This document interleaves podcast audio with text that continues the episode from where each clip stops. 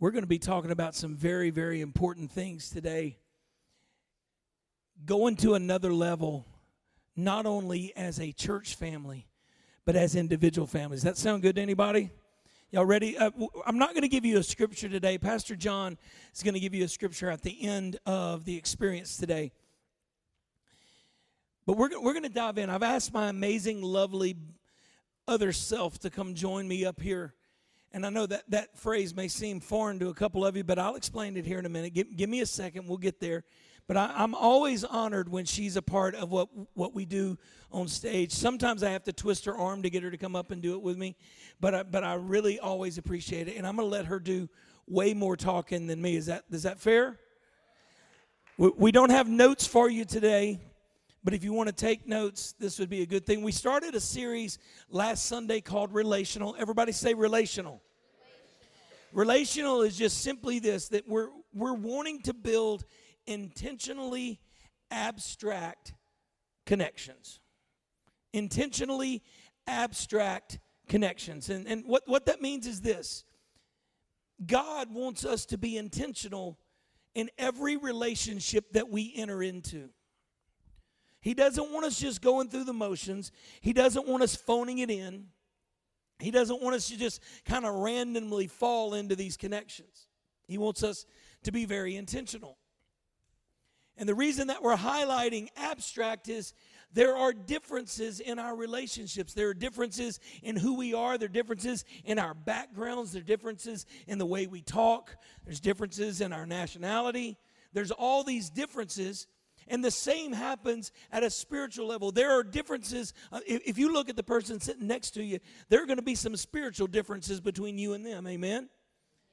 Yeah. And God has intentionally brought these abstract connections together because it's through these connections that we all become stronger. Amen?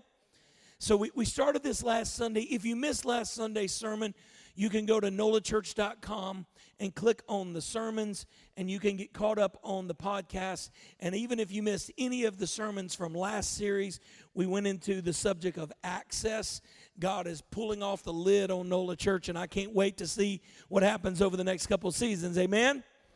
So this is where we are. We're, we're going to dive into this. Today, we're going to be talking about a subject that God actually uses as the foundation for every relationship that we are in. Now, let's be real. There's a bunch of different kinds of relationships. There's marriage relationships, work relationships, parenting to child, friend to friend. There's all of these different types of relationships. But God used the very first relationship that He created as the foundation for every other relationship. So the first relationship He created was with Adam and Eve, right? All the way back in the garden, He created Adam and then He created Eve.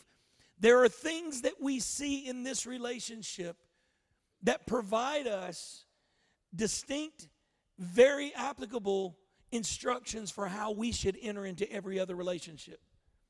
Now, yeah, there are differences. Like there are things that you do in marriage that you don't do when you're dating, amen? Let me say that one more time. There are things that you do when you're married that you don't do when you're dating. Amen? Amen. I just need to remember I was at church there for a moment. I, we forgot for a second. But you can see the structure. You can see the strength. You can see the beauty that God intentionally wove into that relationship between Adam and Eve. That literally applies to every relationship that you and I are in. So let's dive into this real quick. We're going to talk about two big subjects. The first subject is what makes a marriage work. And you can take the word marriage out and put your situation in. Like if, if you're single, what makes being single work, right? Or if, if I'm not even interested, what makes not even being interested work? If you're a parent to a child, you're a single mom, you're a single dad. Maybe you're widowed. Maybe you're going through a divorce. Whatever your situation is, what makes that work? Because here's the reality. We all want to see a successful life. Even when the tragedy hits, there are some God principles that apply no matter what our situation is. So let's let's dive into this. I, I would say first, and then I, I'll present them and you just kind of bounce back and dig in with me. I would say that the very first thing that we need to grasp a hold of if we want our relationship to work is we need a strong foundation, right? Everybody say strong foundation. Strong foundation. I know I'm kind of doing a panel with my wife, but I'm a preacher. I'm going to make you repeat it back to me. Make sure you're awake. We need a strong foundation. The only foundation worth building on is Jesus Christ. Amen? If you have a relationship, whether it's a marriage, a dating, parent to child, friendship, that Jesus is not the foundation, that relationship has a potential of falling apart. Right. How many of y'all believe that this yes. morning? You need a strong foundation. So let me ask you this question. What is your relationship built on? Whatever your circumstance, what is it built on? What are you putting your weight on? What are you putting your structure on? What are you putting your faith in? Is it their personality? Is it their attractiveness? Is it the way they vote? Is it the way they dress? Is it the money they have? What are you building your relationship on? Babe, why don't you talk a little bit into that? Hmm. It's so important that your foundation in your relationship is Jesus. The thing that, um, like, we've come to terms with is we're each other's number two because Jesus is our number one always. Because if I can't fall in love with Jesus, there's no way I'm going to know how to love this man. So I have to love him with everything that I am in order for me to be able to love him, to treat him, to respect him in the way that I need to respect him and love him and treat him. Does that make sense?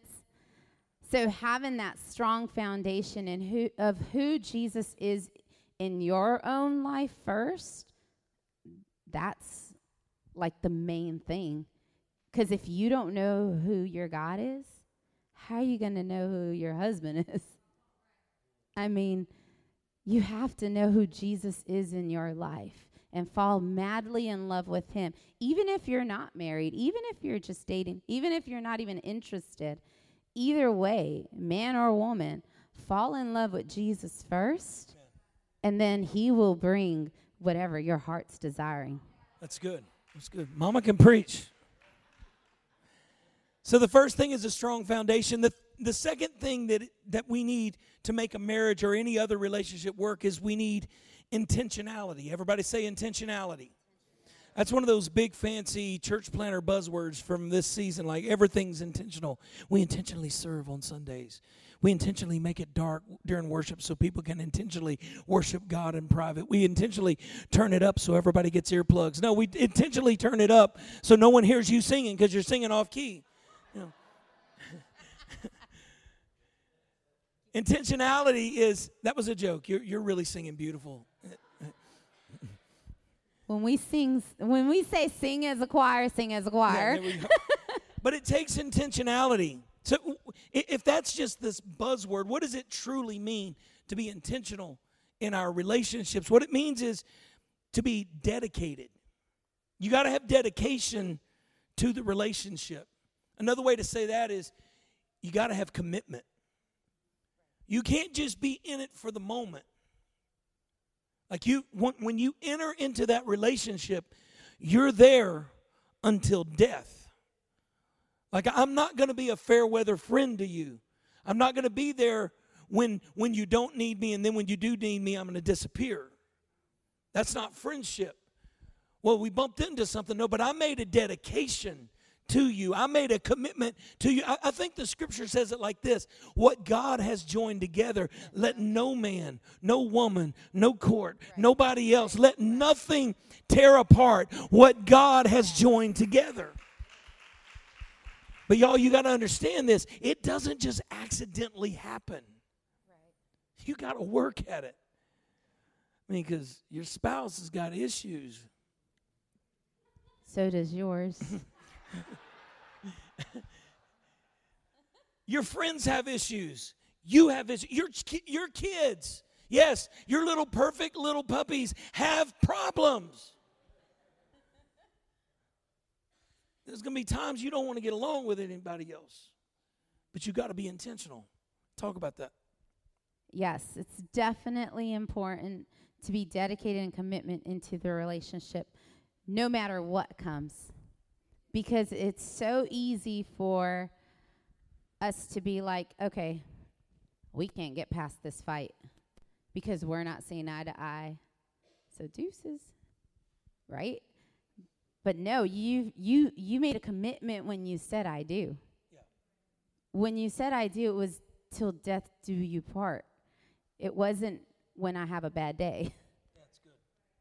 It was till death do you part. So come highs, come lows, whatever it is, we're walking this out.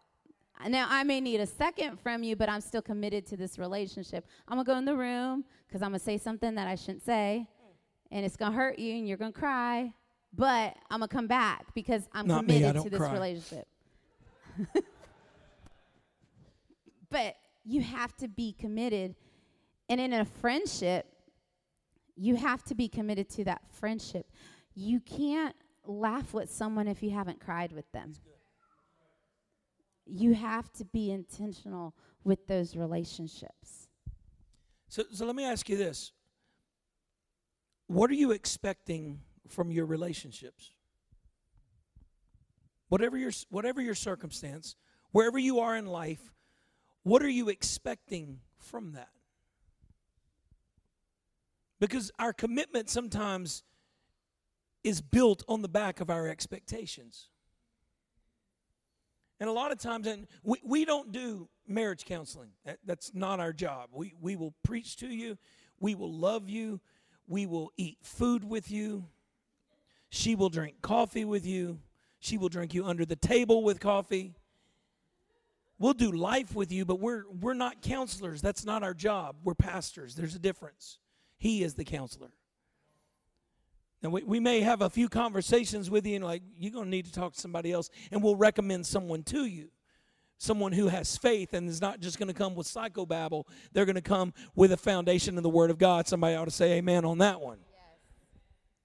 But a lot of times people will come to us and they're going through things in their relationships, and, and we'll, we'll hear things like this. And if, you, if you're here today and you happen to say this, I'm not throwing you under the bus. We hear this a lot. They're not meeting my need. So what are you expecting out of your relationship? Because if you are expecting another person to meet your need, you've already set that relationship up for failure. Right. Because humanity cannot meet humanity's need. Only the one who created humanity can meet our need. I need, I need them to fulfill this in me. I have wants. I have desires. I need them to, I need, I, I, I. It only took five eyes to get Lucifer kicked out of heaven. We need to be careful putting I up there. What are you expecting?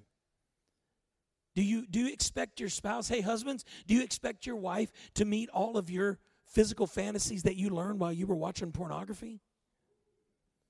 Because that's extremely unfair. Because God didn't design her to do that, nor the things you were watching. Right. Wives, are you expecting your husband to replace that void that your bad relationship with your father left in your life? Because that's not his job either. What are you expecting? Don't expect people to fulfill your needs. Go to the only one who can. Right. This is why a strong foundation is so vitally important. We need a strong foundation of Jesus. And when we build our relationships on Jesus, our expectations are in Him.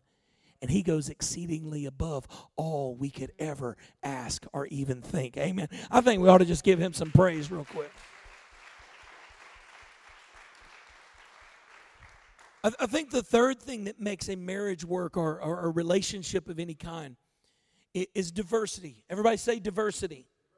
Now, I'm not talking about racial diversity in this subject, like we're racially diverse, but next week we're going to talk about different types of diversity in relationships, so you don't want to miss that. That was going to be great. I'm not necessarily talking about that right now. I'm talking about the differences between us in our relationships, right? God doesn't want every one of us to be the exact same. I think that's one of the failures of Christianity is we've painted this notion that God wants every believer to have the exact same experience on the exact same day at the exact same time and feel the, look the exact, dress the exact, go to the exact same, you know, listen to the exact same kind of music. Here's the deal. I don't like the kind of music you listen to. I promise you, you're not going to like my music either because it's talk radio. like, like it, it, you hear what I'm, God doesn't want us to be the same. Let's take it. This is why marriage is a depiction of who He is. God, He, he never changes, but there's so much of Him that we always see something different about Him that we never recognized before. And He did not make us the same. He made Adam and He made Eve. They look different. They have different parts. Because if the parts are the same, nothing can ever be produced. Because God wants us to see that our diversity is where our strength actually comes from. Come on, dig into that a little bit, babe. So if there is no diversity, iron really can't sharpen iron. You can't, in a relationship, whether it's marriage, friends, dating, parent to child, child to parent, whatever it is, there's always going to be different opinions. There's always going to be, you know, everyone's going to look at stuff differently. But when we get with our spouse and we bounce that stuff off, yeah, we may not like that, the way they responded and they didn't like my idea. What? But... But honestly, when my emotions go crazy because that's how I'm different from him, he can be emotional because some guys are emotional, but they're not as emotional as us girls. We can take stuff and spin it completely way out, and then it's the whole universe is involved. It's not just our world anymore. We've included Pluto and Mercury involved in it. But... But he will, because there's the diversity in it, he brings me back to the level that I need to be at, or vice versa, because I could do that as well. But that's why it's so important, because together we're better. We do life together, we're better. If you're my friend, I'm better because of who you are and what you have to bring to the relationship, not just what I can bring to the relationship. So... if I'm hearing you right, what you're saying is we don't always agree. No. Could you give us an example, like one time that I was right and you were wrong? I'm just, I'm just kidding. I'm kidding. Never. That was a joke. I know better than that. What was I thinking? Like, but we don't always see things the same way. Get, kind of break that down. Give us like a real life example if you can. Oh. No pressure. Yeah. Um... I don't know. There's like hundreds.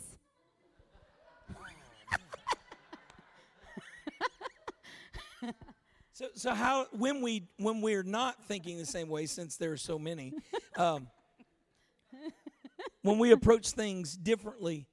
Okay, so like music. Music's a big one. I like all genres of music. My husband, he tears every single. He is talented, as you guys all know. And he tears every song apart. So if somebody's going off, I'm like, dude, you just messed up that song for me. They should have played the right note, I'm just saying. um, but it's not just that. That's a silly one, obviously. But, like, because we are culturally different, there are things that we don't agree on, and we have to come to an understanding because I was raised differently and he was raised differently. But we go back to what our foundation is. We go back to who Jesus is. And that's kind of what brings us back to balance. So instead right? of focusing on the difference, focus on what is common, which is the foundation. Always find the common denominator. That's good stuff. Man, you're good. Mm. So the, the fourth thing that I believe makes a marriage work or any other relationship is communication. Not good at that one. No, she's not. We work on that every day. I, I think probably the, the area of communication that you struggle with the most, since you threw me under the bus, I'm coming for you. I do. Like, guys, you may relate with me on this. Everybody's got one of these, right? You may have a different brand than me or different size, than, but we all have one of these. She has one. She got the nicer one than me before I got it. But hers never works. First. Hers never works. Like, I text, she never gets the text. I call, she never gets the call. Right? Like, I think there's something inherently built into ladies that they cannot receive text messages if it's from their husbands. Guys, y'all with me? Some of you guys, like, I'm not saying a word. Like, my wife's sitting next to me. Pastor, I don't know what you're saying right now. Stop it. No, but but communication is important. If you're not going to communicate, you're not going to be able to get past your differences. Right. If you can't talk through what is going on, and sometimes talking involves words, sometimes it doesn't. Because what communication truly is, communication is literally a connection. How are you connecting? Like, what are your connections in your relationship saying about your relationship? Are your connections saying that you don't really value the person you're communicating with? Or like when, when you're talking to somebody, anybody know anybody like this? You're, you're talking with them, and the whole time you're talking with them, they're like looking over your shoulder looking for somebody else to talk to. Like, you don't really feel loved and appreciated in that moment, right? Good to see you. Sometimes we bring that into our marriages. Our mind is on work. Our mind is on whatever game is coming up. Our, our mind is on some other tragedy. And we don't realize that our actions and our body language are, are saying things about our connections. Because we're communicating our distraction. But you got to learn how to communicate. In fact, let, let me just, we didn't even talk about this in the nine a.m., but let me just say, you got to learn how to fight. If you're married, you're going to fight, right? Oh, yeah. I mean, like, I'm not trying to embarrass my kids or anybody else's kids, but that's why God made makeup sex. Like, the only reason Danny's clapping with me is Danny got himself in trouble in the nine a.m. He's trying to get off the couch. I see what's up. No, but it's so true because you have to learn how to fight. When you're commu- I'm horrible at communicating. I really am. And I don't know why I am, but it's hard to get what I'm what's going on up here out of what right here. It really is for me. And I don't really know why. I mean, we've talked about this. We've been married sixteen years now. I talked. You stared at me. I stare. I stare. Um, but you have to, um, when you're fighting, you have to know how to do it because sometimes the first thing that comes to your mind is not really what you should say because you could be degrading somebody. You could be telling them something that's like, dude, you just like mopped me on the floor. That was bad, you know, type of thing. But you have to be able, see, the freedom in marriage is, you know, nobody's going anywhere when you, you're just not going anywhere. You said, I do. That's good. And whenever you fight, it's okay to fight. Just fight right. And don't stay like that for days. It's okay, like, let's be real. I know most Christians say don't go to bed angry. Sometimes I do because I need the next morning to be able to get up and be refreshed and renewed in his ever mercies every day, right? So there's times Come on, that morning. I do, I do go to bed upset. Why? Because I don't want to say something that's going to crush him because in my own humanity and my own Olga-ness, I can be ugly, and I can be mean, and I can cut you real fast. So I have got to make knife. sure that I've got Jesus into what I'm saying, because if I don't, it's going to be bad. It's funny. We have these conversations with, with people. They're like, I'm fighting with my husband. Does that mean we should have never got married? Oh, no. You're a human being. You're going to tussle. Think about this. God took two completely independent individuals and shoved them into a box called a house or an apartment. And he's sitting back with the angels watching the fireworks. Like, it's going to happen. Yeah.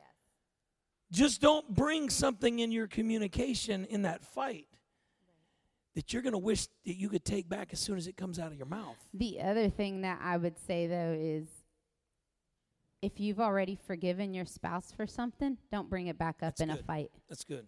Because when you forgave, that was it. That you was let done. Go of it. That's really good. And look at bringing the wisdom this morning. So think about, what are you communicating with your connections? Let's walk back through this real quick. Do you have a strong foundation in your relationship? What are you building your relationships on? Whether you're married, whether you're thinking about getting married, whether you're like, nope, never want to do that, or maybe it's just a friendship. Are your friendships based on Jesus, or are they based on something else? Are you intentional? Are you committed? Are you going to check out the, the first moment it gets tough? Like, have we ever had a tough time in our marriage? Like two or? You always have to have the last word. Well, I'm taller. That's true. Wow. That was dumb. We, we've been committed to each other for a while. We, we just crossed sixteen years, right? We're approaching seventeen years. That's awesome. But many of you don't know this, but Olga is not my first wife. I, I was divorced before, before, and then we got married many years later, and I was blessed. But I didn't do everything right in my first marriage, and honestly, I, I didn't do everything right coming in. How how did you stay committed to me even whenever I was messing up? Um, going back to my foundation. Because even when he did mess up, so, I mean, he never, like, went out and had an affair. He just had appropriate conversation, inappropriate conversations with an old girlfriend. And we were married about a year and a half, something like that. But in that, in in my brokenness, we talked about this in the first experience, but the thing that I forgot to mention was um, I remembered when my parents were going through hell. I remember what my mom went through, and my mom stuck it out.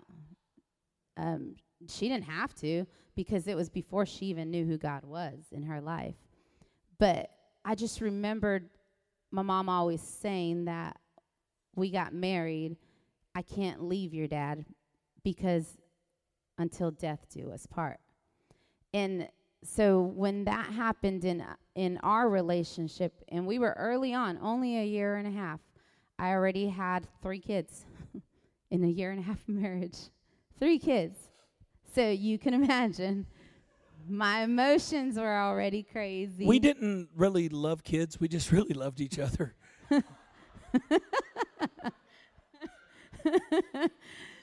But um, um, so. And my kids are here, and I'm embarrassing them, and it's so much fun. Except for one of them, Adia said, "Dad, I am serving in both experience, so there." But anyway, in that year and a half, um, we had all our ups and downs. But in that crushing moment that really crushed me and hurt me, um. when I felt so broken, not just because of what had just happened, but also it brought up a bunch of old wounds that I thought were completely healed, but apparently I just scabbed over them. And in that moment, everything, all the emotions, all the feelings, but I knew who Jesus was in my life. And I knew that I had made a commitment with this man. And when I did that, when I made the commitment, it wasn't just because of who he was, what his name was, how good looking he was, how much money he made. It wasn't because of that. it was because God joined us together, and there was something so much more than the attraction side of it. And when I said I do, it was come higher, come low. It was through every rough patch, and that was a rough patch, but it was through also every victory. So that was where I remembered I went back to who Jesus was in my life, because I love him more than you. And if he said we were going to be okay, we were going to be okay, and I can make it. Amen. If your foundation is there, your communication never struggles. Somebody may have trouble talking, but if you've got that strong foundation, you're communicating through your connections. Does that make sense? You feel like you're learning something today? You feel like you're getting something you can apply in your life? Praise God. Let, let, I, I want to kind of bring this down a little bit, because we're running out of time. God moved too much, and now we don't get to talk as much as we want to. But that's okay, because it's his church, and he can do what he wants. Amen. Amen. So I, I want to address the question, how do we intentionally build marriages that last? But at the same time, how do we intentionally build relationships that last? Because if every relationship has a built-in challenge to go with it, right? How do we build that relationship with intentionality where we're going to make it past the deal? Because I got to tell you, in the in the the situation she was referencing, my whole life was falling apart because of inappropriateness in my relationship. And here I am trying to fix things so I don't have to relive the mistake that I just been through. And in this moment, we made some dedications. We made some choices together. And when we made those dedications, we have not gone back on them. Yeah, we still fight. Yes, we still argue. Yes, there are times that she says, you need to get out of my face, white boy. Like, why you got to be all racial? But there are times, there are times that we still tussle. But we go back to the foundation that we built our relationship on when we hit that big challenge. And nothing can shake us from that. So how do we build a, a relationship that lasts past that? I, I would say you can apply this across the board, but specifically to marriages, if you want your marriage to last, divorce is never an option. Like literally, if you take that option off the table, that's what she's talking about, like, you said I do. You're not going anywhere. So you may be upset at me right now, but you got no place to go. Like I, I've told her, if you leave, I'm going with you, so make sure to let me know where you're going. I mean, we made these four kids. I am not taking care of four girls by myself.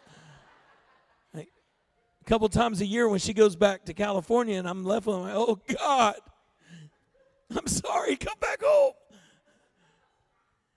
But divorce is never an option, because if divorce is an option, it will eventually become the option, because society says that's okay. But if you just say divorce is not an option, I'm in it. I'm in it to win it. I'm in it to make it past this. I don't care how bad your breath is this morning. I am in this. Amen. Why don't you take the next one? So another way to intentionally build a marriage that will last would be to remember that your past is your past, so leave it there. Don't come into a relationship with your past. You may have had boyfriends, you may have had an ex-husband, you may have had an ex-wife. That's cool, but this is not your ex-husband. This is not your ex-wife. This is not the friend who, this is not the whatever, fill in the blank. Leave your past in the past. There are some things that you might have to communicate to your spouse, um, like for our story with my abuse in the past. There are certain things that do trigger it. And so if you married someone that was abused in the past, they're not going to know, you you have to realize that they're not going to know what your triggers are unless you don't communicate them to them. So that's why that communication is so vital and vitally important, with also leaving your past in the past, because they need to know why you just went off Or else they're going to be like, dude, I married this crazy chick. I have no clue what just happened. I didn't do anything. But they didn't realize that they said something that maybe caused you to go off because that's how you were talked down to for so many years. You get what I'm saying? So leave it in the past. The past is under the blood. Amen. The past belongs to Jesus. He doesn't bring up your past, so don't bring it up again. That's good. So if, if I'm understanding you right, if you're dating, if I'm understanding what you're saying, I don't have to tell you about all the things. Oh, no. You don't have to tell about, oh, my goodness. I okay, here's one of my pet peeves. Is when you come into a relationship and I got to tell you about everybody I've ever been with. Well, you just went into that relationship jaded. Yeah. Because now that person has to live up to all those people that you apparently were with that were so awesome, but yet you still left them. So leave the past in the come past. On, come on. Now. I think it's probably a good idea to cut some soul ties. What is that? Every time you go to a place of intimacy, whether it's sex or whether it's emotional intimacy, you create a tie between yourself and that individual. One of the best things you can do is if it's gone, if it's over, if you've moved on, cut that tie. You don't need that connection. Like you, you don't need to be stalking your ex-girlfriends on Facebook. It gets you in trouble. you, you don't need to have anything to do with them. Well, I was with them. Don't. Don't live in yesterday.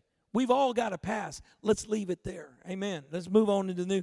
The, the, the third thing that we need to do to intentionally build marriages that last is make this commitment. And going back to the to the story that she's referencing with us, because this this was like the first major challenge in our marriage, and we've had many since, but this was the first big one, and this was the point where we could have fallen apart, mm-hmm. but we had to make some commitments to each other in this moment.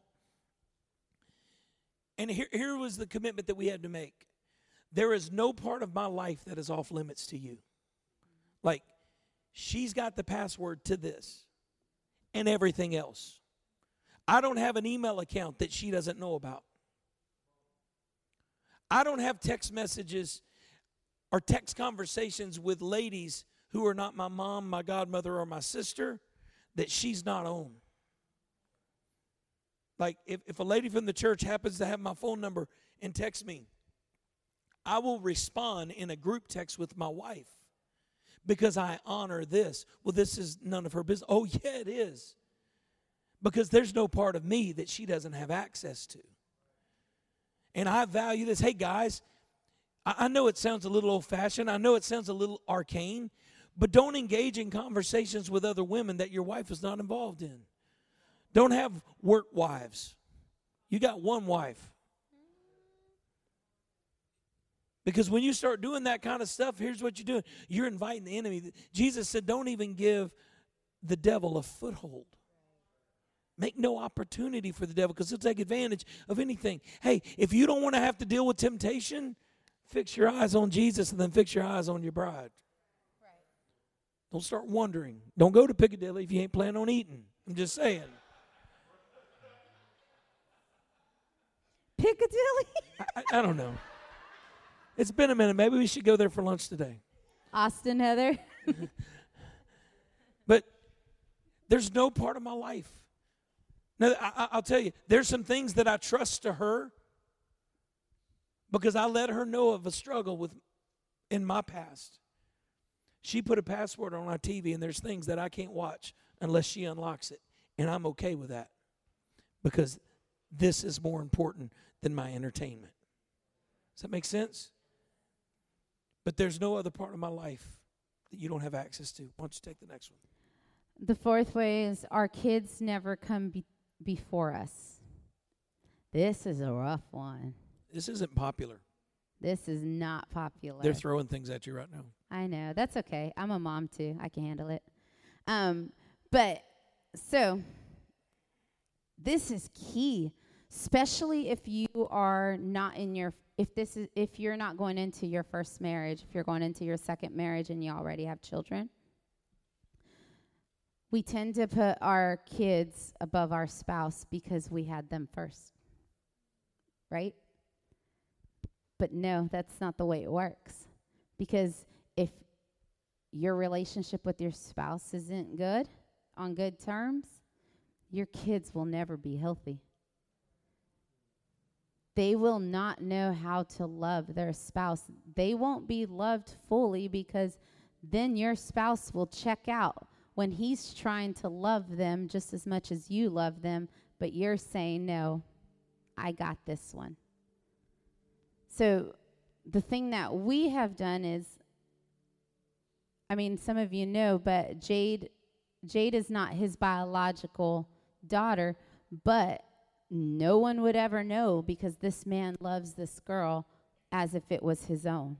Amen. He does. And he's been there from the moment she took first steps. So he's been there her whole life. That's all she knows. But that wouldn't have happened if I put her before him. There would have been no way that that door would have been open for him to love her unconditionally the way that he loves. Does that make sense? So if you're planning on having babies, which you should, it doesn't matter how ugly society gets. It doesn't matter how ugly the world gets. And I know this is on topic, but yes, you need to have babies because we need more world changers. Amen. We need more parents that love Jesus to bring kids into this world that will shine his light. So go and have babies. Have three, have four, have ten. No, I'm kidding. However many you want. We're not that kind of church, no. By the way. But going into your marriage, just know that it's okay to put your baby in its own bed. Yes. Because Amen. You need to sleep with your spouse yes. without interruption. Yes.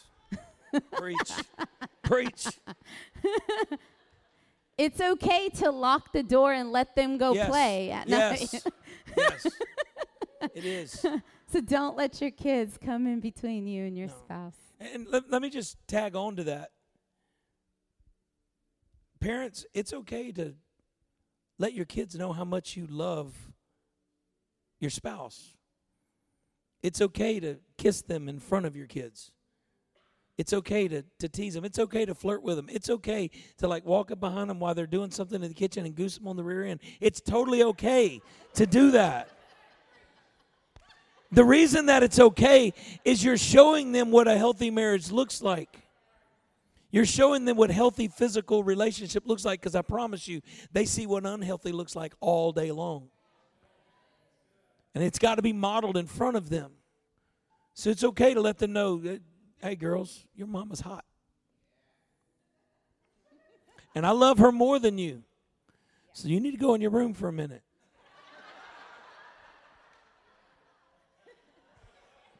We're just going to dance. I'm, we're not. What are y'all thinking? I, God, pray about purity next next Sunday. But let, let me give you another one here. This kind of goes along with the same thing, but there's no one. I want our marriage to last, and I want our marriage to make it past anything else. So there's no one in my life who's more important than you. There's no one who is closer to me than you.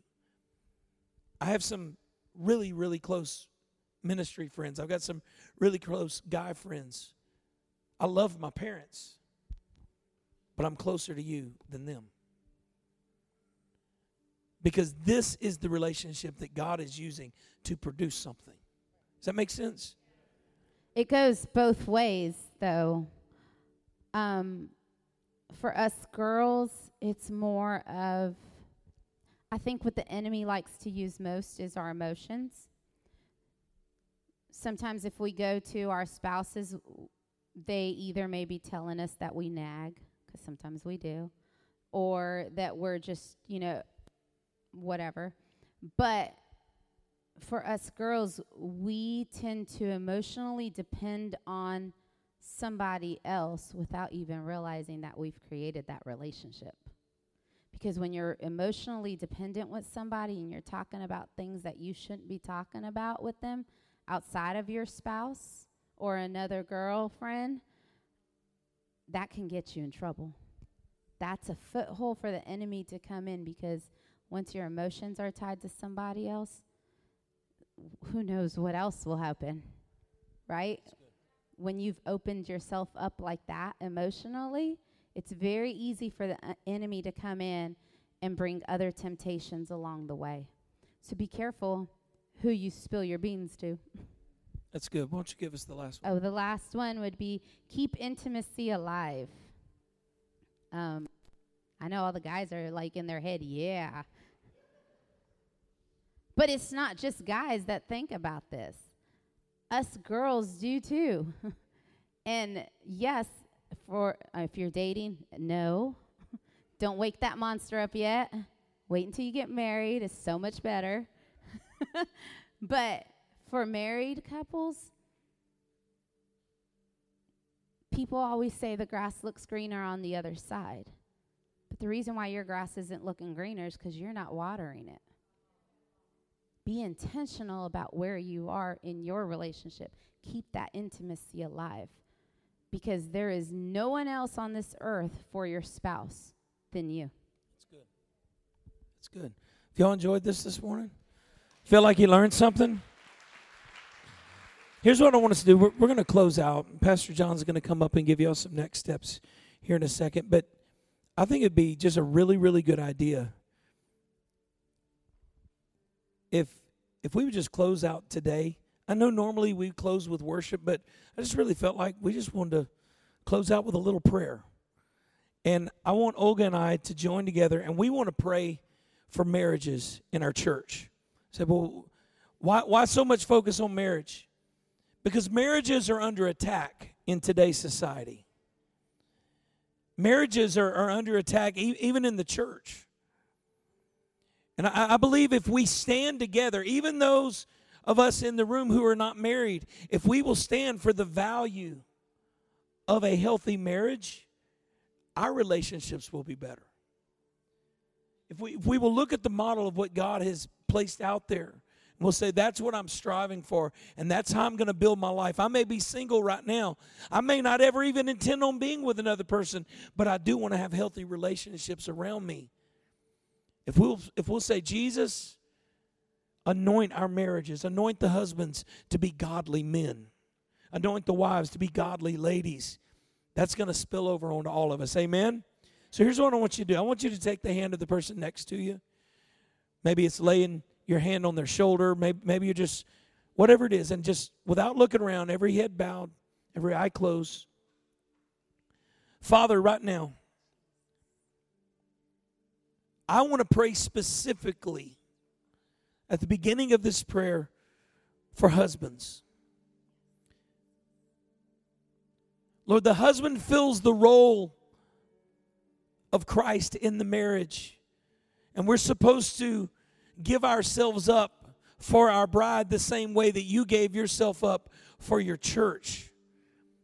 So, God, I pray that today you would give every husband under the sound of my voice, the ones that are listening on the podcast, maybe they're at work today or maybe they were at an earlier service, but God, I pray that every husband